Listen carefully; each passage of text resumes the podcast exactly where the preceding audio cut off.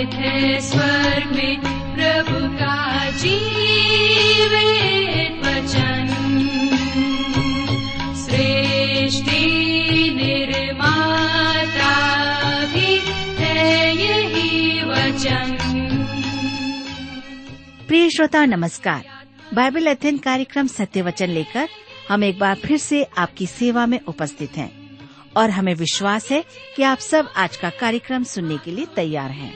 जैसा कि आपको मालूम है कि इन दिनों हम पवित्र शास्त्र बाइबल के पुराने नियम में से श्रेष्ठ गीत नामक पुस्तक का विस्तार पूर्वक अध्ययन कर रहे हैं, जिसका मुख्य विषय है प्रेम। तो आइए आज के इस बाइबल अध्ययन में हम सम्मिलित हों, लेकिन इससे पहले प्रस्तुत है एक मधुर संगीत रचना। यसु से डरती है बदरूह है सारी, यसु से डरती है हर बीमारी। यसु से डरती है बदरूह है सारी, यसु से डरती है हर बीमारी।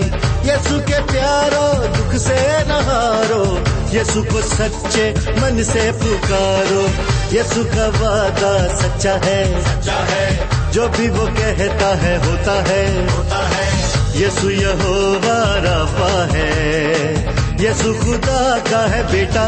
पढ़ के कलाम देख लो, पढ़ के कलाम देख लो, पढ़ के वचन देख लो, पढ़ के वचन देख लो, पढ़ के कलाम देख लो, पढ़ के कलाम देख लो।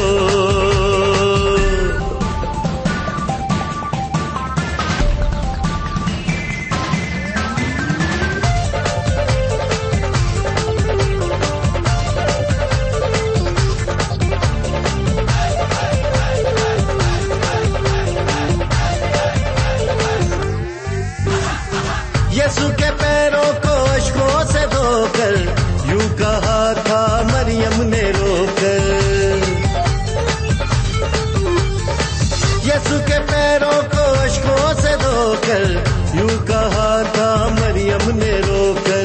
यहाँ अगर तू रब भी होता, हमारा भाई लाजर न मरता। कहा यसु ने, ऐ लाजर, ऐ लाजर आ निकल कब्र से बाहर। चार दिनों का वो मुर्दा पल में हो गया जिंदा। पढ़ के कलाम देख लो, पढ़ के कलाम देख लो, पढ़ के बाइबल देख लो, पढ़ के बाइबल देख लो, पढ़ के कलाम देख लो, पढ़ के कलाम देख लो। प्रिय मित्र, प्रभु यीशु के पवित्र और मधुर नाम में आप सबको मेरा नमस्कार। मैं कुशल पूर्वक हूँ और मुझे आशा है कि आप सब भी कुशल पूर्वक हैं और आज फिर से परमेश्वर के वचन में से सुनने के लिए और सीखने के लिए तैयार बैठे हैं। मैं आप सभी श्रोता मित्रों का इस कार्यक्रम में स्वागत करता हूँ, विशेष करके अपने उन सभी नए मित्रों का जो पहली बार हमारे इस कार्यक्रम को सुन रहे हैं। मैं आपको बताना चाहता हूं कि हम इन दिनों बाइबल में से श्रेष्ठ गीत नामक पुस्तक का अध्ययन कर रहे हैं और इस अध्ययन में हम मसीह के प्रेम और कलीसिया के प्रेम को देख रहे हैं। इस पुस्तक में वर प्रभु यीशु है और कलीसिया वधू है। तो मित्रों, आइए आज हम अपने अध्ययन में आगे बढ़ेंगे, लेकिन इससे पहले हम प्रार्थना करें और परमेश्वर से आज के अध्ययन के लिए सहायता मांगे। हमारे दयालु और प्रेम पिता परमेश्वर, हम आपको धन्यवाद देते हैं आज के सुंदर समय के लिए जिसे आपने हम सबके जीवन में दिया है, ताकि हम फिर से आपके वचन का अध्ययन कर सकें। आज जब हम आपके वचन में से सीखते हैं, मनन चिंतन करते हैं, हमारी प्रार्थना है कि आप हमारे प्रत्येक श्रोता भाई बहनों को अपनी बुद्धि, ज्ञान और समझ प्रदान कीजिए, ताकि जब आपके वचन को सुने तो आपका वचन उनके जीवन में कार्य करने पाए। हमारी प्रार्थना उन भाई बहनों के लिए भी है जो अपने जीवन में निराश हैं, परेशान हैं, चिंताओं में हैं या किसी प्रकार के दबाव में हैं या बीमारी में हैं। पिताजी, आप उन्हें भी अपनी शांति प्रदान कीजिए। आज के इस अध्ययन पर आप अपने आशीष दीजिए। प्रार्थना धन्यवाद के साथ प्रभु यीशु के नाम से मांगते हैं। आमीन। मित्रों, आइए आप मेरे साथ श्रेष्ठ गीत की पुस्तक उसके पांच अध्याय को निकाल लीजिए। जैसा कि हम पिछले अध्ययन में देख रहे थे कि यदि परमेश्वर ने हमें स्वास्थ्य दिया है तो हमें उसके लिए बाहर निकलना है, अर्थात उसके लिए काम करना है।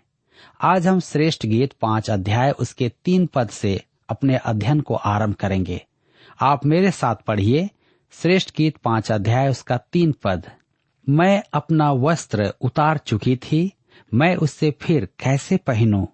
मैं तो अपने पांव धो चुकी थी, अब उनको कैसे मैला करूं? वह तर्क करती है, वधू तर्क करती है। वह बिस्तर से निकलकर बाहर जाएगी तो उसके पांव गंदे हो जाएंगे, अतः वह बिस्तर त्यागना नहीं चाहती है। तब हम आगे पढ़ते हैं श्रेष्ठ गीत पांच अध्याय के चार पद में, मेरे प्रेमी ने अपना हाथ किवाड़ के छेद से भीतर डाल दिया, तब मेरा हृदय उसके लिए उमड़ उठा।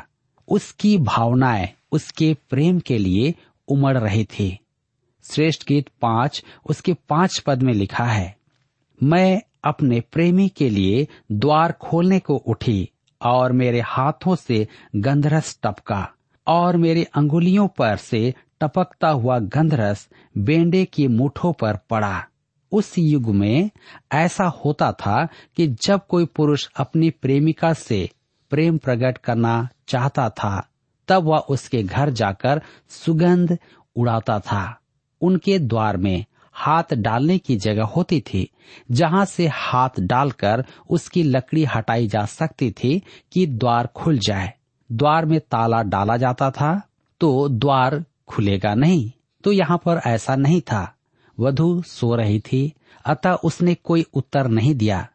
इस कारण वर ने द्वार पर लोबान जला दिया कि उसे उसके आने का मान हो जाए। जब उसने द्वार खोला तो उसके हाथों में सुगंध आ गई। उसने अपनी उपस्थिति की मधुर सुगंध छोड़ दी थी। मेरे प्रियो, वधू आज कलीसिया का चित्रण है।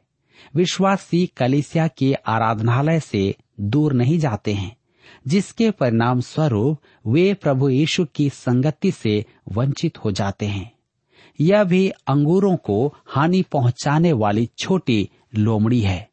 परमेश्वर की इच्छा से बाहर आने पर हम उसकी संगति से वंचित हो जाते हैं, क्योंकि हम वह नहीं करते जो वह चाहता है और वहां नहीं जाते जहां वह हमें चाहता है कि हम जाएं।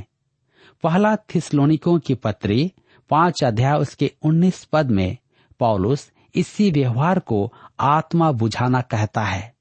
मेरे विचार में यदि हम अपनी नींद से जागकर परमेश्वर के लिए कुछ करना आरंभ कर दें तो हम उसकी उपस्थिति की सुगंध का, उसकी संगति की सुगंध का अनुभव करेंगे। यद्यपि यह गीत सबसे छोटा है, यह एक अनमोल रत्न है। मित्रों, अब हम पांचवा गीत देखेंगे जिसमें सुलेमान एप्रेम के पर्वतीय प्रदेश से एक सुनेमवासी लड़की को अपने यरूशलेम के राजमहल में लाता है। इन गीतों में वधु व्यक्त करती है कि वह वहां हर एक बात से अत्यधिक प्रभावित है, राजमहल से, सिंहासन से, राजा की मेज से। इस गीत में वह राजा की आराधना और सराहना करती है। जब वह उसे बिस्तर से निकालकर ले जाना चाहता था कि उसके साथ भेड़ों की निगरानी करने को जाए, तो वह बिस्तर त्यागने को तैयार नहीं थी। अंत में जब वह द्वार पर पहुंची तो वह जा चुका था। उसने द्वार खोलकर उसे पुकारा और उसकी खोज में निकल पड़ी।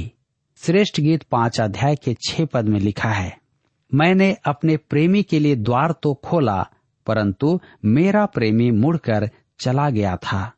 जब वह बोला मेरा प्राण घबरा रहा था। मैंने उसको ढूंढा परंतु न पाया, मैंने उसको पुकारा परंतु उसने कुछ उत्तर न दिया। मेरे प्रियो, यहाँ पर देखिए कि उनकी संगति टूट गई थी। मेरे विचार में अनेक विश्वासी दो में से एक काम करते हैं। उन्होंने जीवन में उपस्थित पाप के कारण आत्मा को दुखी किया है या आज्ञा न मानकर आत्मा को बुझा दी है। इसका परिणाम होता है कि हम उसकी संगति से वंचित हो जाते हैं और हमारा आनंद समाप्त हो जाता है। इसका अर्थ यह नहीं कि हम उद्धार से वंचित हो जाते हैं, परंतु निश्चय ही उद्धार के आनंद से वंचित हो जाते हैं। इसका अर्थ यह ना निकालें कि पवित्र आत्मा हमें छोड़कर चला गया है। वह तो अब भी विश्वासी में अंतर्वास करता है। हम उसे दुख दे सकते हैं, परंतु दुख देकर निकाल नहीं सकते। हम निश्चय ही उसकी संगति से वंचित हो जाते हैं और अनेक विश्वासी आज इस दशा में हैं। अभी कुछ समय पूर्व किसी ने मुझसे कहा, आप अपने जीवन में मसीह की सत्यता की चर्चा करते हैं, वह मुझ में नहीं है। यह उसके द्वारा आत्मा के बुझा देने की गवाही थी। वह परमेश्वर की इच्छा से बाहर था। मैं उसे बहुत अच्छी तरह से जानता था और वह परमेश्वर की इच्छा की अपेक्षा अपनी ही इच्छा पूरी कर रहा था। मनुष्य परमेश्वर की इच्छा पूरी करने का स्वांग रच सकता है। यदि उसमें प्रभु का आनंद नहीं है तो वह वास्तव में अपनी इच्छा पूरी कर रहा है। मेरे मित्रों, यहाँ वधु संगति से वंचित है। मैं आपको बताना चाहता हूँ कि यदि आप प्रभु के लिए कुछ नहीं कर रहे हैं तो आपका उद्धार तो बना रहेगा, परंतु आप उसकी मन भावन संगति से वंचित हैं। श्रेष्ठ गीत की पुस्तक पांच अध्याय उसके सात पद में लिखा है, पहरेदार जो नगर में घूमते थे मुझे मिले, उन्होंने मुझे मारा और घायल किया।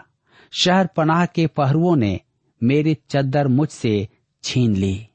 ध्यान दीजिए, क्या आपने कभी समझने का प्रयास किया कि यदि हम अपने आप ही निकल पड़े तो हम कितने असमर्थ और बलहीन होते हैं। हम में जोश भरा हो सकता है, परंतु जोश प्रभु की संगति का स्थान नहीं ले सकता। आज घर घर जाने और मनुष्यों में प्रभु की चर्चा का बहुत जोश है। कुछ के लिए ऐसा करना उचित है, परंतु कुछ के लिए नहीं। मेरा एक मित्र मुझे देखकर सदैव मेरे साथ में खेलने का निवेदन करता है। मैं उसके साथ खेलने का पूरा आनंद भी लेता हूँ।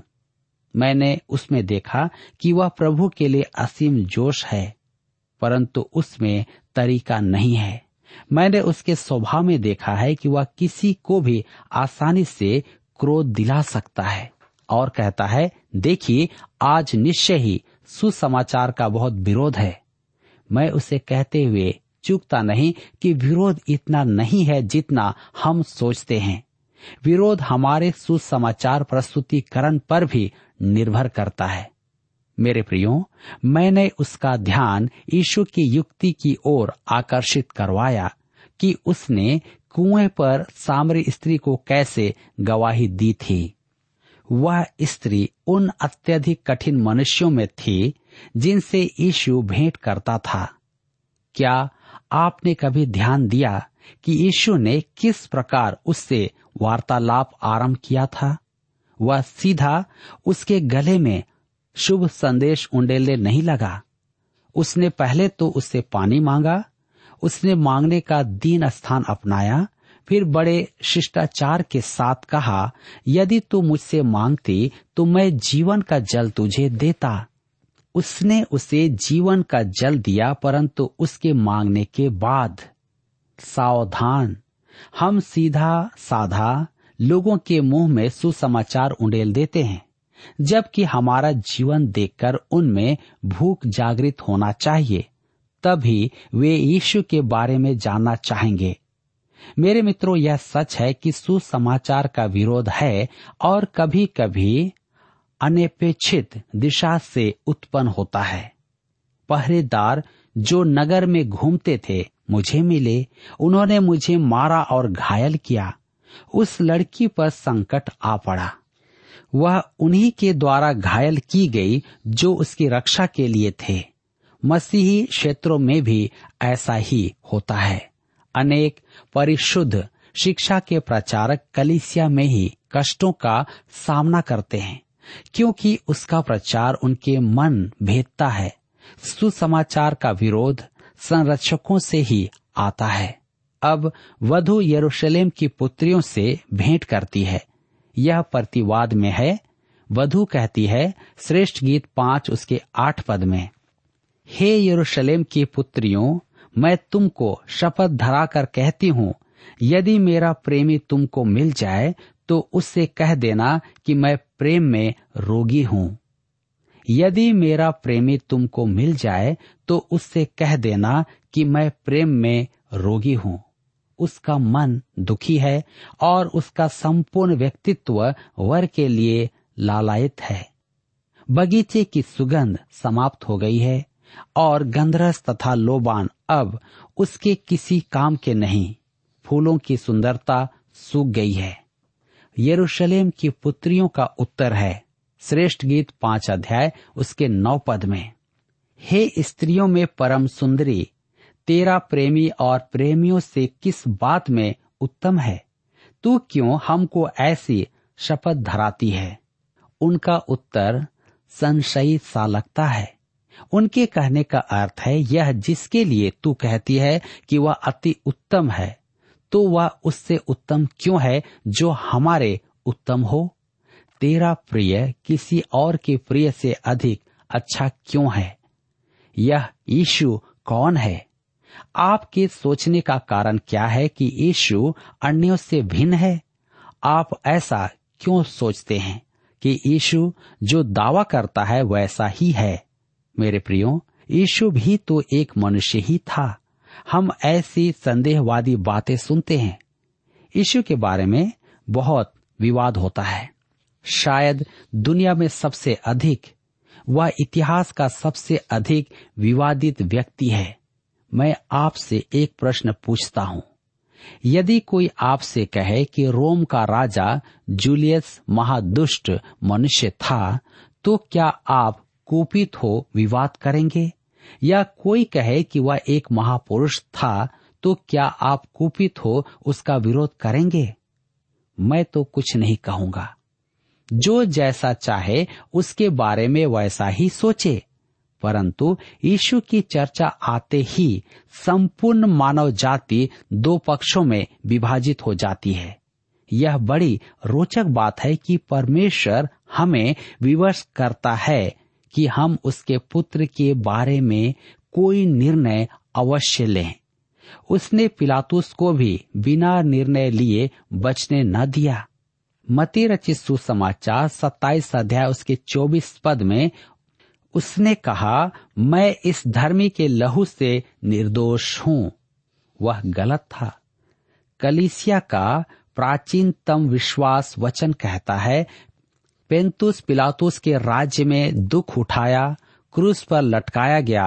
पिलातुस सोचता था कि वह राजा है और प्रभु यीशु एक अपराधी, परंतु जिस सत्य का उसे बोध नहीं था वह यह था कि राजा यीशु था और अपराधी वह स्वयं था। परमेश्वर ने उसे निर्णय लेने पर बाध्य किया। आज भी हमें निर्णय लेना है।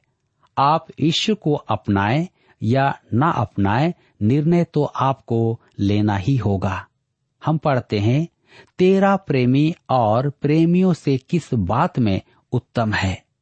धर्म के गीत संग्रह में धर्म प्रवर्तकों के नाम आते हैं, मूसा, यीशु, मोहम्मद, गांधी, बुद्ध आदि। टर्टुलियन के अनुसार आरंभिक विश्वासी रोमी मूर्तियों के साथ यीशु का नाम रखने की अपेक्षा मर जाना पसंद करते थे। वे राज्य की सूरत के सामने भी धूप जलाने से इनकार करते थे, क्योंकि उनका प्रिय अलग था, वह परमेश्वर था। हम देखते हैं कि प्रिय की सुंदरता। अब वधु उत्तर देती है, वह उनकी निराशवादी प्रतिक्रिया का उत्तर देती है।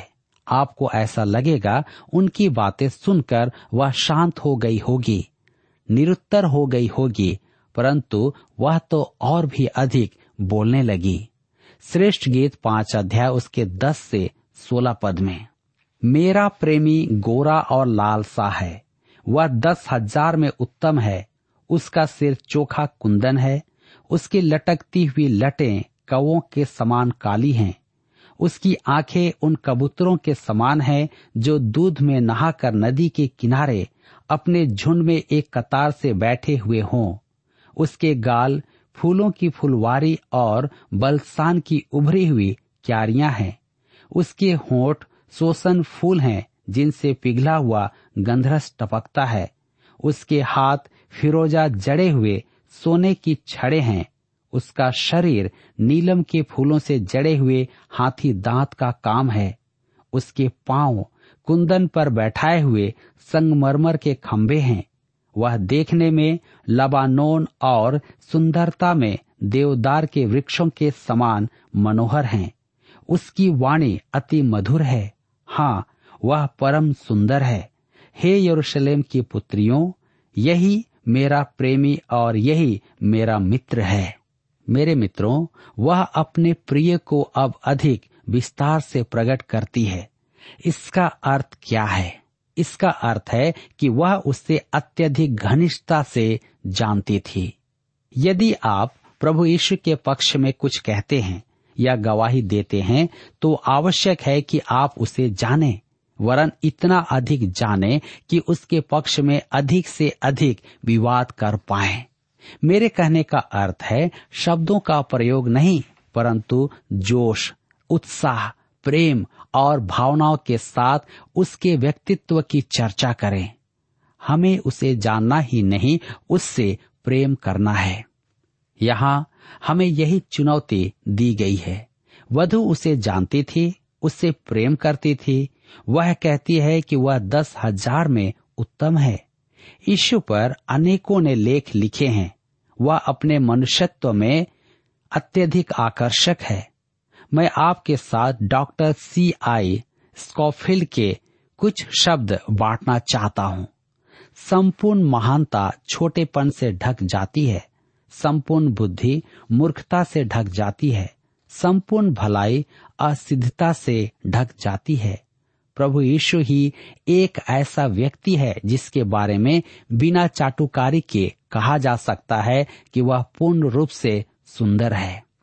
अतः मेरा विषय है मसीह का सौंदर्य।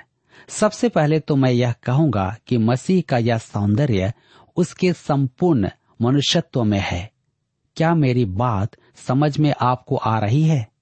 मैं यहाँ यह नहीं कह रहा हूँ कि वह सिद्ध मनुष्य था, परंतु यह कि उसकी मनुष्यता सिद्ध थी। हर बात में हमारे पाप और दुष्ट स्वभाव के अतिरिक्त वह हमारे समान था। वह डील डोल और अनुग्रह में बढ़ता गया था। उसने परिश्रम किया, वह रोया, उसने प्रार्थना की, वह प्रेम करता था। वह हमारी तरह परखा गया, पाप के द्वारा भी। थोमा के साथ हम उसे प्रभु एवं परमेश्वर कहते हैं। हम उसे सराहते हैं, उसे श्रद्धा अर्पित करते हैं। परंतु मेरे प्रियो, उनके जैसा अन्य कोई नहीं जो हमारे साथ घनिष्ठ संबंध बनाए और हमारे मानवीय मन के अत्यधिक निकट आ जाए। संसार में ऐसा अन्य कोई नहीं जिसका भय हमारे मन में ऐसा कम हो। वह हमारी बीसवीं शताब्दी के जीवन में इतनी आसानी से घुल मिल जाता है जैसे वह इसी सड़क पर रहता है। वह प्राचीनों में एक नहीं है। वह कैसा पूर्ण और सच्चा मनुष्य है। मार्था उसे झिड़कती है, यूहन्ना ने उसे मुर्दे जिलाते, आंधी थमाते और पर्वत पर मूसा और एलिय्याह के साथ बात करते हुए देखा, परंतु उसकी छाती पर सिर रखने से नहीं चूका। पतरस उसे पांव नहीं धोने दे रहा था, परंतु फिर पूरा स्नान करने को तैयार था। वे एक ही सांस में उससे प्रश्न पूछते, उसे झिड़कते, उसे पावन कहते, उसकी सराहना करते। वह उन्हें उनके पहले नाम लेकर पुकारता है और कहता है कि मत डरो, और उन्हें अपने प्रेम का आश्वासन दिलाता। और इन सब बातों में वह पूर्ण रूपेण आकर्षक दिखता है। मेरे प्रियो, वह पूर्ण रूपेण आकर्षक है। अब प्रश्न है, क्या वह आपकी दृष्टि में पूर्ण रूपेण आकर्षक है? क्या आप उसके विषय में उसी जोश से कह सकते हैं जिस जोश से वधू वर के लिए कहती है? यदि हम मसीह की गवाही देना चाहते हैं तो हमें उसे घनिष्ठता में जानना होगा, हमें उससे प्रेम करना होगा। मसीह के पास आना व्यापारिक व्यवहार नहीं है, वह महान है, और मेरे विचार में हम पूर्ण कृतज्ञता के साथ उसकी स्तुति, महिमा, प्रतिष्ठा, आराधना दंडवत नहीं करते। आप उसे ऐसे भी देखें, वह अति उत्तम है। मेरे प्रियो, आज मेरे लिए यह क्या ही चुनाव की बात है, क्या ही चुनौती की बात है कि हम उस परमेश्वर को जाने, उस मनुष्यत्व को जाने, उस व्यक्ति को जाने जो मुझे बहुत नजदीकी से जानता है। यदि आप उसकी गवाही देना चाहते हैं तो आपके लिए अवश्य है कि सबसे पहले आप उसे जानें। यदि आप किसी व्यक्ति को अपना गुरु मानते हैं या आप उसके पद चिन्हों पर चलना चाहते हैं तो सर्वप्रथम आप उस व्यक्ति को जानिए, जिस प्रकार से हम मसीह को जानते हैं। जी हाँ, वही आपके जीवन में शांति और आनंद दे सकता है। मेरे प्रियो, यहाँ पर आज हमारे अध्ययन का समय समाप्त होता है और मैं विश्वास करता हूँ कि आज के इस अध्ययन के द्वारा अवश्य ही आपके जीवन में आत्मिक लाभ प्राप्त हुआ है और आप अवश्य ही अपने जीवन में एक सही निर्णय लेकर के आगे बढ़ेंगे। प्रभु इस वचन के द्वारा आप सबको आशीष दे।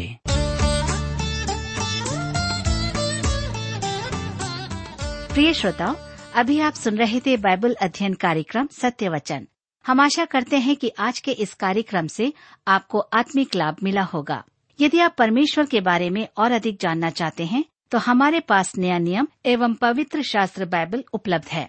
इन्हें प्राप्त करने के लिए आप हमें इस पते पर लिख सकते हैं। कार्यक्रम सत्य वचन, T W R, post box number चार तीन एक शून्य, नई दिल्ली एक एक शून्य शून्य एक नौ। पता एक बार फिर सुन लीजिए। कार्यक्रम सत्य वचन, T W R, post box number four three one zero, new Delhi one one zero zero one nine.